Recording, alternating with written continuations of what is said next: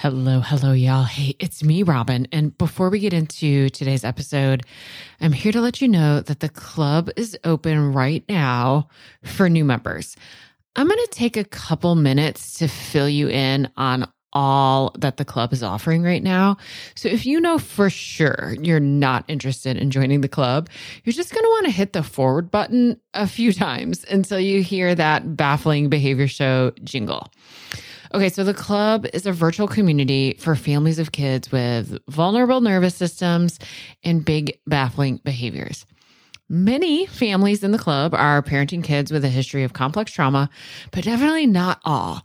Some are parenting kids with vulnerabilities that emerge from their neurotype or their sensory system or their giftedness or their neuroimmune disorder. And of course, some have no idea why their child's nervous system is so vulnerable.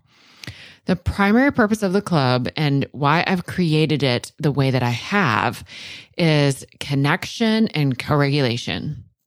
Because when I reflect back on my time as a therapist, it wasn't the skills and strategies and tools and techniques I taught parents that mattered the most.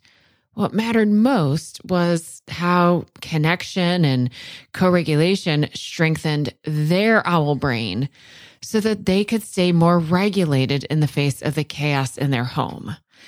Then they could, number one, actually use the tools, and number two, start to feel a little bit better even before the tools started to work.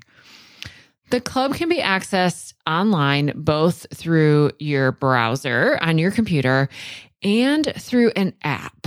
And it's open, of course, 24 7. There's a very active forum, a huge video library, and multiple live events every month. Sometimes I teach a masterclass on a specific topic. Sometimes we come together for group coaching or just to ask questions and pick pick my brain. We have two sessions every month called Connect and Co Regulates. And those are designed to offer exactly that. There's no teaching, no coaching, just a place for you to be seen and heard by people who get it. Currently, we are also offering once a month bonus sessions for siblings of dysregulated kids. The club is intended to be kind of like a buffet. There is a ton in it, not because you're supposed to do everything in the club. You take what you need when you need it and come back when you're ready for more. If you could use a little extra support, consider joining us. You can read all about all the details over at robyngobbel.com slash the club. I'll put a link in the show notes and we're open today until the end of the day, Friday, May 3rd. All right, y'all, here's that episode you're waiting for. Hey, y'all, welcome back. It's me, Robyn Gobbel. This is the Parenting After Trauma podcast, which is, of course, a podcast about a lot more than just parenting kids who've experienced trauma. In fact, I'll bet a lot of you listening are parenting kids who have a vulnerable nervous system, have big baffling behaviors, but haven't necessarily experienced trauma. So, super glad that you're here as well. Today, we're going to talk about something that I see come up a lot. I, I read about it in the club. Parents talk about it in the club sometimes, and then I see it talks about a lot in other parenting forums that I sometimes participate in. And I definitely heard this a lot when I was seeing clients full time in my therapy office, but it's the fear from parents that their child is going to therapy, but not participating in therapy and it's feeling like it's a waste of time or they're feeling of course some urgency for their client to their child to participate more so that of course change will happen faster so i want to talk about that today let's talk about what it means to participate or not in therapy, and especially as a child.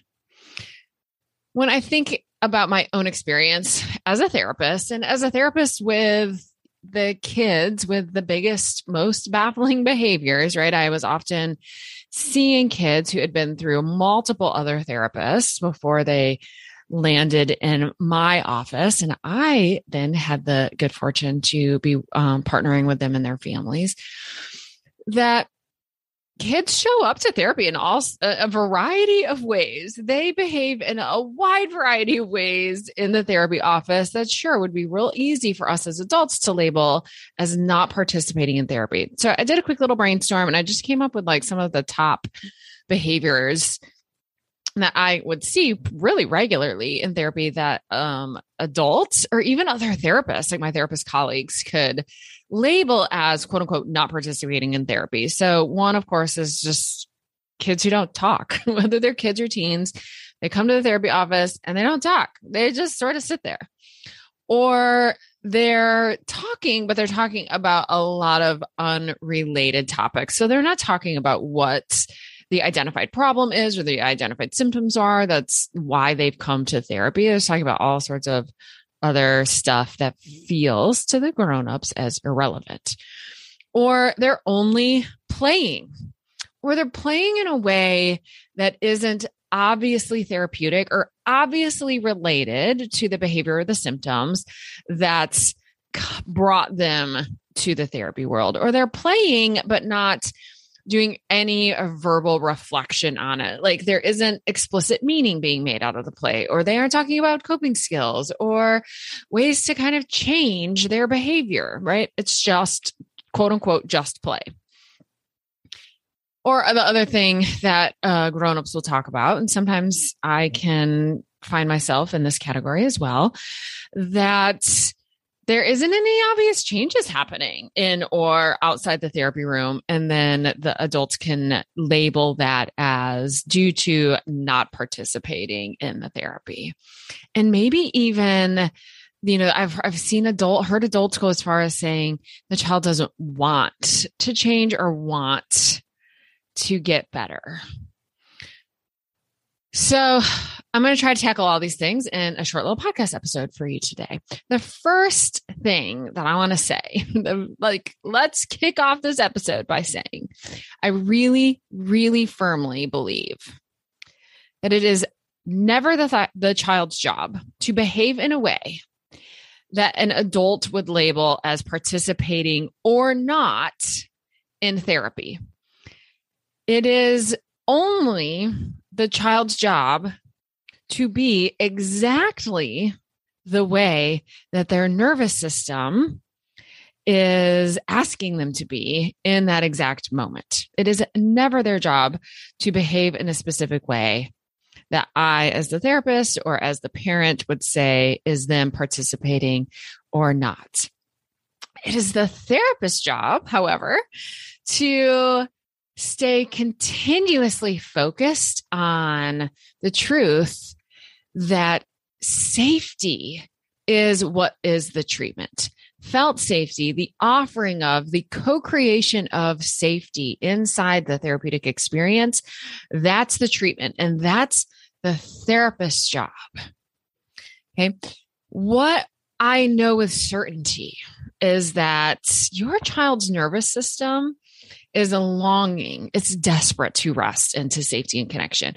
And I'll also say that everything I'm going to say applies to all therapy clients, regardless of their age. But we're going to talk about your kids today. Your child's nervous system is a longing to rest into safety and connection. And I know this because this is how the nervous system works. The nervous system preferences safety and connection. It's looking for safety and connection. It wants to move towards safety and connection. If safety and connection is available, the nervous system is enticed to move toward it. Now, it is also true that for probably most of you listening, and certainly for the vast majority of the clients I've worked with, because I've always specialized in working with kids and adults who have experiences and histories of significant complex relational developmental trauma, that in addition to the nervous system always longing to rest into safety and connection, there is also other parts that have been developed, protective parts that are working really hard to prevent resting into safety and connection because there's been too many experiences where safety and connection wasn't actually safe. So I'm absolutely validating that you probably have a child that isn't really acting like they want to rest into safety and connection with themselves, with their therapist, or with you. You're not imagining that. That's really happening. But it's also true that coexisting at the same time is a part of the nervous system that is looking for and longing to rest into safety and connection moving towards safety and connection, like having the safety, having the space, being with somebody who isn't requiring a certain behavior or uh, a showing up in a certain way inside the therapy room. That's what the therapy is.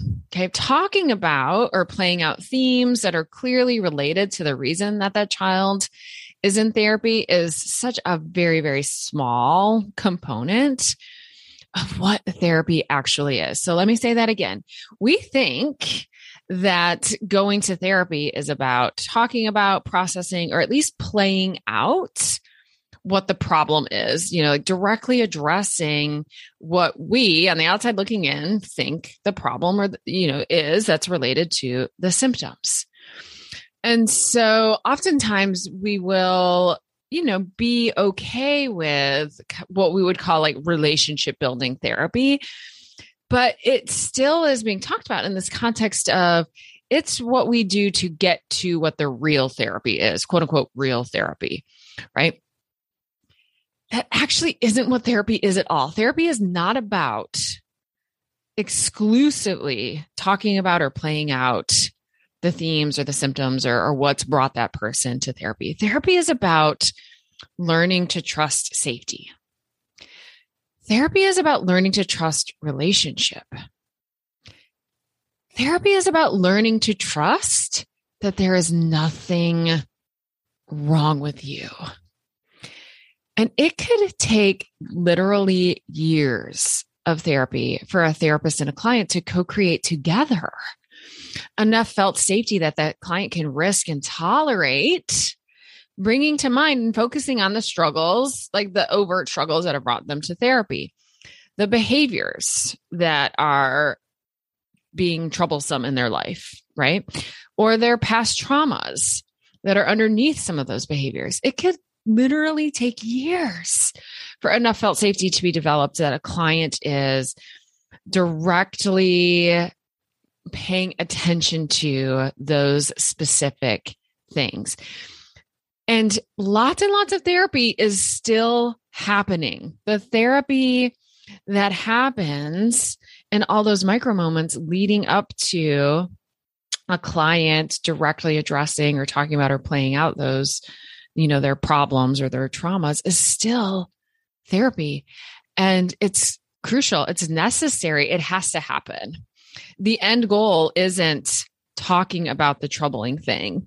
The end goal is resting into connection and safety. Now, it's true that for many people, eventually doing some sort of like targeted work related to the specific trauma or even just the symptoms or the behaviors that have brought them into therapy it's true that for a lot of people, that does become a part of the therapy and a useful and important part of the therapy. It's actually also true that it never does.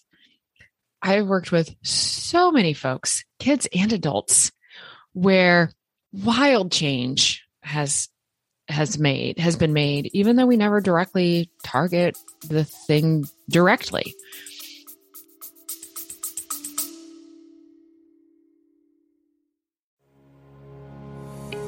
I wanted to pause the episode real quick and read you this testimonial from one club member. This person writes in The club has been life changing for me. For me, feeling alone in the stress and the overwhelm of parenting a child with complex trauma has been traumatic. Here in the club, we are finding healing for ourselves by feeling seen and heard and validated, even though we may have come here for our children's healing. Oh, y'all, that is exactly what I'm trying to do in the club to create a space that's for you that also brings healing to your kids. So the club's open for new members until April 28th. We'd love to have you. robyngobbel.com slash the club. All right, let's get back to the episode.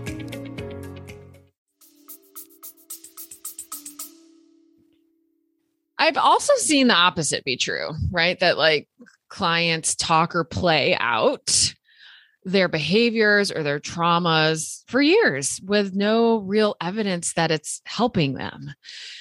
Because there is no real evidence that it is. Like simply talking about something isn't what makes, you know, the possibility of change. There's a lot more that goes into shifting and changing in the nervous system and talking about and or playing out symptoms or traumas directly is no more indicative that any you know change is going to happen than not talking about or not playing out you know the symptoms or the behaviors or, or the traumas. Therapy happens in the moment that the therapist first lays eyes on their client in the waiting room and the client sees how genuinely happy the therapist is to see them. Therapy is the bravery of a client who walks the door week after week after week after week. Therapy is experiencing new rhythms in relationship by playing balloon volleyball for months, which I've done. Therapy is learning to tolerate the closeness of relationship while playing Uno for a year, which I've also done. Therapy is about having a deep relationship with someone who has no agenda, no expectation that I show up in a certain way or change. Therapy happens in those teeny tiny little micro moments of being with micro moments that accumulate and build up over time at exactly the right pace for your child or, or for whoever the client is. And how do you know that it's exactly the right pace? It's exactly the right pace because your child has set it.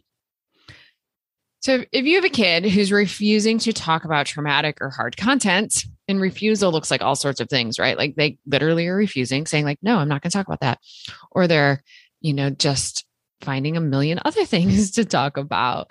Or they're talking about nothing or all sorts of things. Or they're talking about things that are just so fascinating. We all get distracted about, you know, what we're really quote unquote supposed to be talking about. So refusing looks like a lot of different kinds of behaviors. But what we're going to do is, re- is reframe that. We're going to reframe refusing. We're going to reframe not participating and look at it as the the child knowing themselves so well that they know that they don't yet have the safety in their nervous system. And in this relationship that they're co creating with this therapist, who's probably a stranger, they just don't have the safety yet to tolerate bringing any bringing memories to mind bringing the trauma to mind, like putting a foot into their traumas, putting a foot into their current behavioral challenges or their current symptoms. It's so wise. It's the child having so much knowing of themselves that, like, I just don't yet have the safety to tolerate being with this really hard content while also being regulated enough that being with the really hard content could actually matter, like it could actually change. If we force talking about something in a way that causes dysregulation, that either overt, like out of control dysregulation, or kind of like dissociated dysregulation, where like, sure, the child can talk about it, but they're not really feeling it there's no change happening. Like the neurobiological mechanisms that are needed in order for true change to happen inside the nervous system, inside the memory networks, requires a sense of safety, a sense of regulation. Tolerate, you know, enough safety and enough regulation to tolerate the lack of safety and lack of dysregulation that comes with talking about or playing out the hard stuff. Okay. Only person that's in charge of the pace of finding and creating the safety in their nervous system is your child, is the client. And it is our job, the grown up's job, to believe that this pace is happening at the absolute perfect pace. It's the therapist's job then to make sure that they're approaching each of their sessions with this child from a space of non judgmental, agendaless presence. I'm going to say that again non judgmental, agendaless presence. That's a quote from my mentor, Bonnie Badenoch, that it is the therapist's job to show up with a non judgmental, agendaless presence. It's the therapist's job to make sure that they show up to the sessions with their whole brain and their whole body, offering the opportunity to co create with their client, no matter how small, a we space. It is not the therapist's job to ensure that the client participates in a certain way, acts a certain way, or even changes. Now, without question, I have known families who have had therapists who didn't know the signs to look for and didn't know how they should respond to a child whose behavior is clearly saying there isn't enough felt safety yet here for me to participate in the way that everybody thinks I should participate in therapy. Um, and so, what can happen is very, very well meaning therapists who just haven't had the opportunity to be mentored or trained by folks who can help and support them can either force something, which absolutely does not create safety. Let's go back to some of the behaviors I talked about at the beginning of the episode not talking in therapy, talking about unrelated topics, only playing or playing in a way that isn't obviously therapeutic, or when there's no obvious changes really happening in or outside the therapy room. And let's just look at those a little bit more closely and consider what might actually be happening. And it isn't that they're not participating. If the child's showing up, they're participating.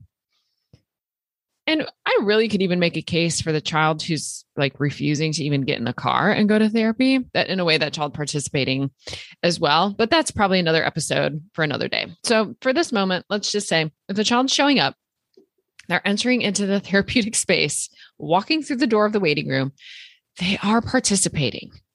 They do not, there's no requirement that they participate in a way that I or anyone else thinks is how they should participate. We have to trust we have to trust that their nervous system is moving and shifting and moving towards safety and moving towards connection at exactly the pace that it can.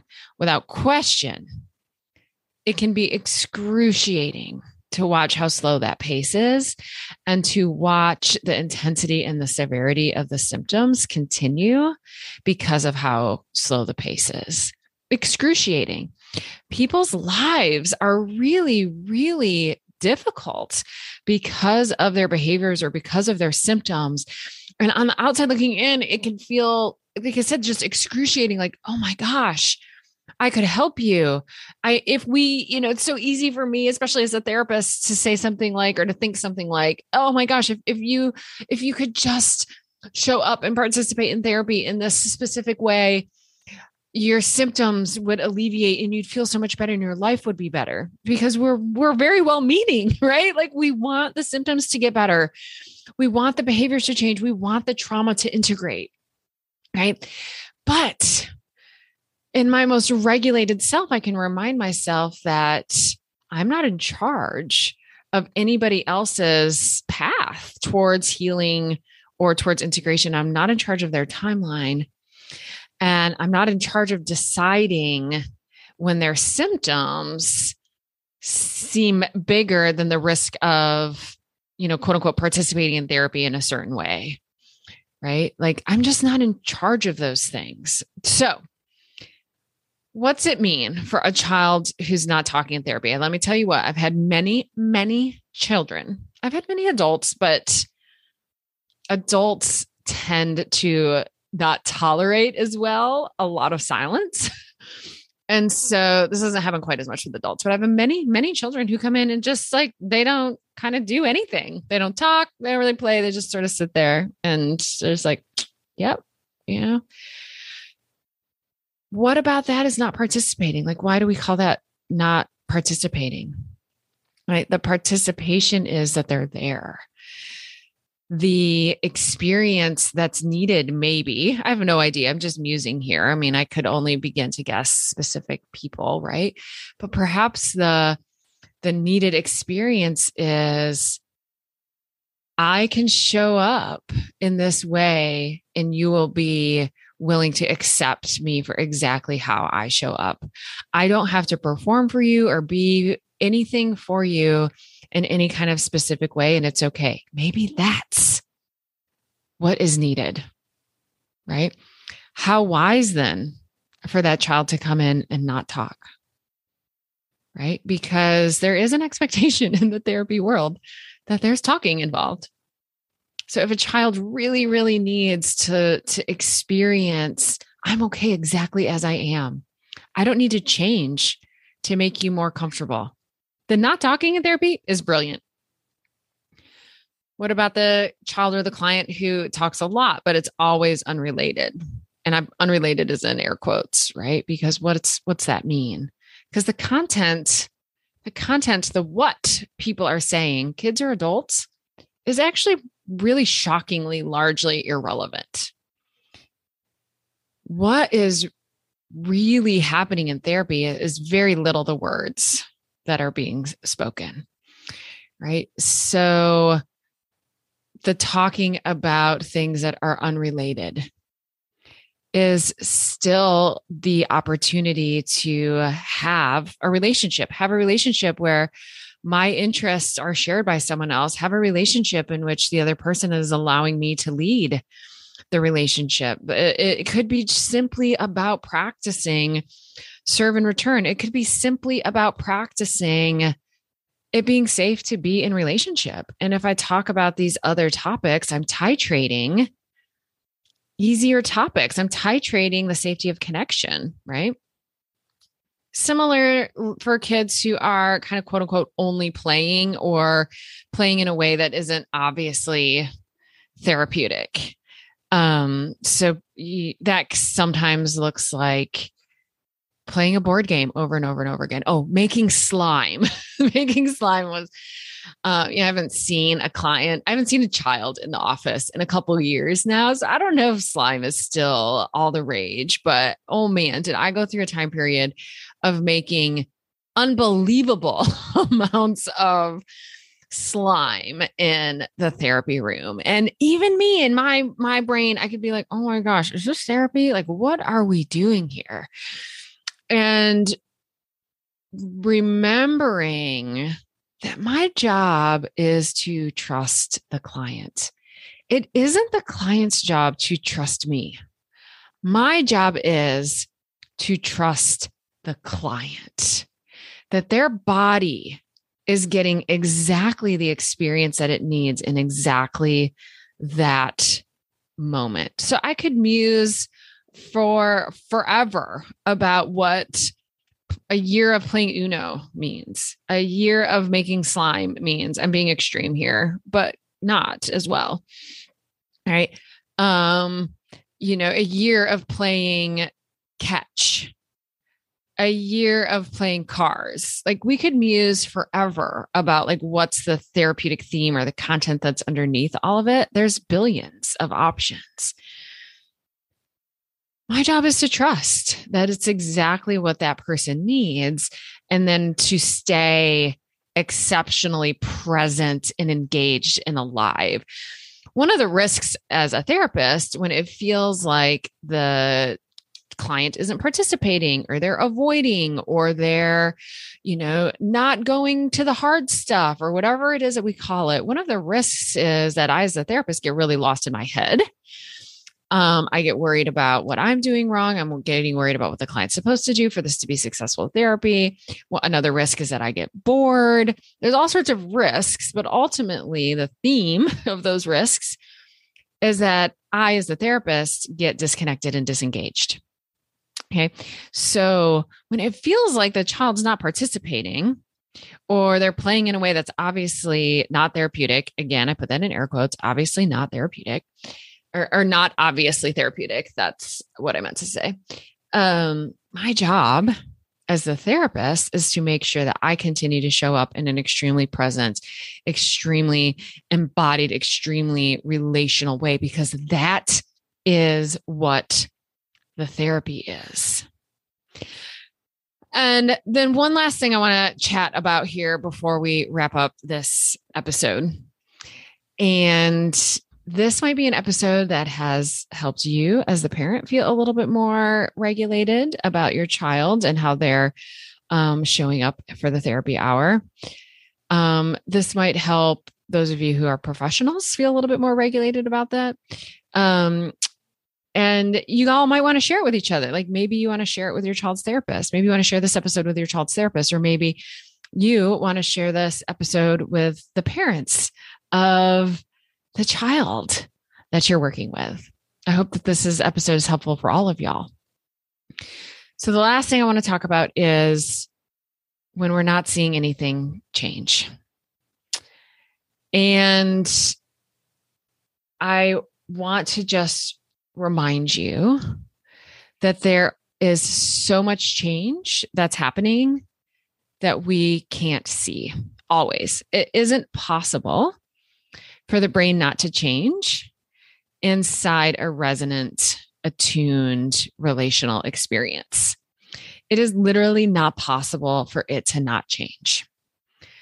Change on the inside doesn't mean we're going to see change on the outside and we can't measure it and we can't place a higher value on change that we can see on the outside.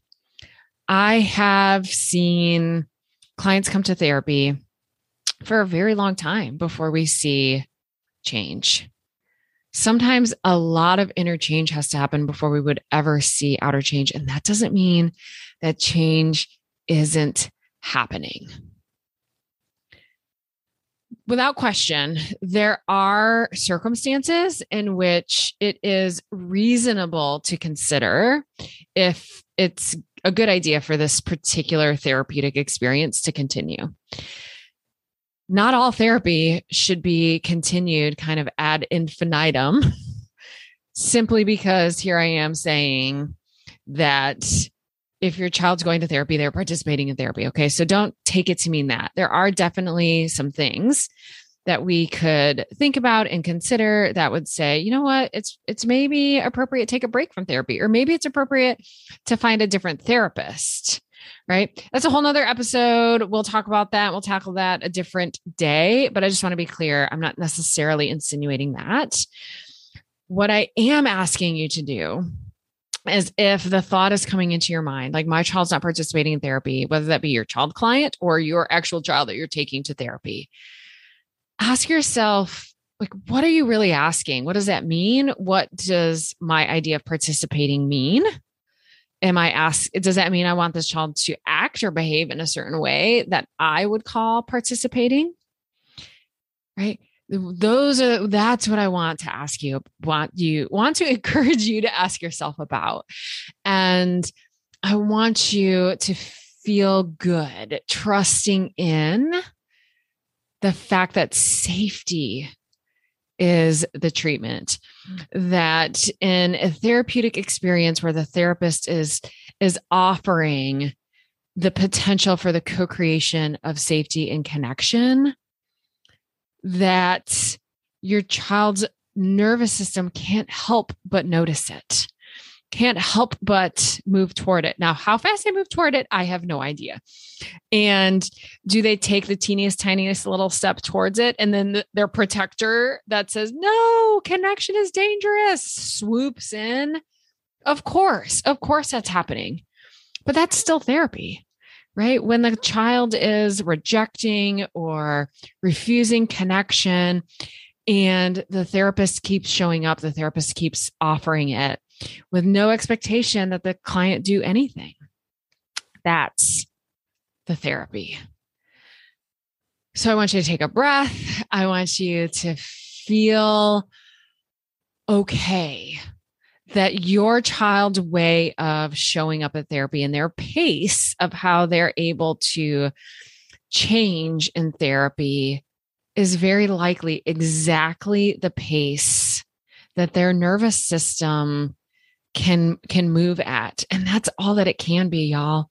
We're not in charge of it moving faster. We can feel tremendous grief that it's not moving faster because the repercussions of that are substantial we have to trust the child in their pacing. All right i'd love to hear what you think about this and what more what additional questions you have so that i can make more episodes for you that are answering the questions that you have about really about anything but in this moment i'm talking specifically about like how do you know that this therapeutic experience is what your child needs and is in their best interest without placing upon it our ideas about what it means to quote unquote participate in therapy. So I hope this episode was helpful. I hope it was thought provoking. I hope it was helpful to you, whether you're a parent or a professional. I'd love to hear how it was helpful. You can find me on Facebook. You can find me on Instagram. I usually have two posts a week about podcasts. And so um, find those posts and we can chat about the episode there. And I can hear from you kind of like what next? Like, what does this episode leave you asking so that I can address those questions in future episodes? Thank you, thank you, thank you for for showing up, for pressing play, for loving a child with a vulnerable nervous system with big baffling behaviors, continuing to want to show up for them, for continuing to show up for yourself so that we can support these kids. And maybe there's even moments where you realize you're that kid. And so when you press play, you're showing up for this child in your life, but you're also showing up for you. If you haven't recently, head over to my website because I've got lots of cool stuff for you there. I've got my What Behavior Really Is Masterclass. I've got my Brilliance of Attachment ebook. Oh, the What Behavior Really Is Masterclass also has an ebook. All of that's free. I've got the club, which is my community for parents of kids with big baffling behaviors. I've got my year long immersion program being with for professionals who want to do this kind of work, the work that I do with families. They want to do that with families too. So go to my website, check it all out, see what's available to you now, see what's on a waiting list, lots of freebies. I'll see you back here next week on the podcast. Have an awesome week. Are you ending this episode with maybe a big sigh of relief like, yes, finally, someone gets me and my kids. But also maybe a sense of like, okay, but now what? All right, y'all, I've got lots of possible now what's. If you want to connect with me directly, like pick my brain, have access to me almost every day, not to mention hundreds of other parents from around the world who totally get what it's like to be you, then you're going to want to join us in the club. We have monthly live events, including groups for siblings of dysregulated kids, a huge video library with uh, something like 80 or 90 videos, plus transcripts and certificates of completion. Plus, of course, a very active forum that I'm participating in every single day. We open for new members periodically. So go check robyngobbel.com slash the club. If we aren't open now, you can put yourself on the waiting list and I'll let you know the moment we open for new members. That's robyngobbel.com slash the club. Now, if you're a professional and you want to strengthen your capacity to work with the families of kids with big, baffling behaviors and vulnerable nervous systems, plus use all of my materials, including a 12 module course that follows raising kids with big, baffling behaviors, plus be included in an online searchable directory so families all over the world could find you, then you're looking for Being With, which is my year long immersive training program that runs January through December. So you'll want to go to robyngobbel.com slash being with, read all about it. And if you're interested, put yourself on that waiting list too. Now, if you just maybe need a little extra connection and co regulation, but don't feel like you need to join the club, then you can just keep listening to my podcast. Or you could go subscribe to my Start Here podcast, and that'll give you 10 episodes in order that will take you through cultivating a great foundation of parenting with regulation, connection, and felt safety. That's at robyngobbel.com slash start here. You have to go there. You can't just find it in your podcast app. Or you could get yourself a copy of Raising Kids with Big Baffling Behaviors, paper book, audiobook, ebook. You can get that anywhere books are sold. Or you can just head to my website download one of my very many free resources. I keep them all really easy to access at robyngobbel.com slash free resources. Webinars, masterclasses, ebooks, infographics, all sorts of stuff. Go check it out. See what of those things could be supportive of you or maybe to the other adults in your life who are helping support you and your child. There are just so many ways that you and I could be more connected, and you can get the amount of co regulation and support that you need. If it feels like a lot to remember, all you have to do is go to robyngobbel.com and take your time clicking around, seeing what I got there. I am so, so glad you and I are connected now. And I can't wait to be with you again soon and our next episode of the Baffling Behavior Show. Bye bye, y'all.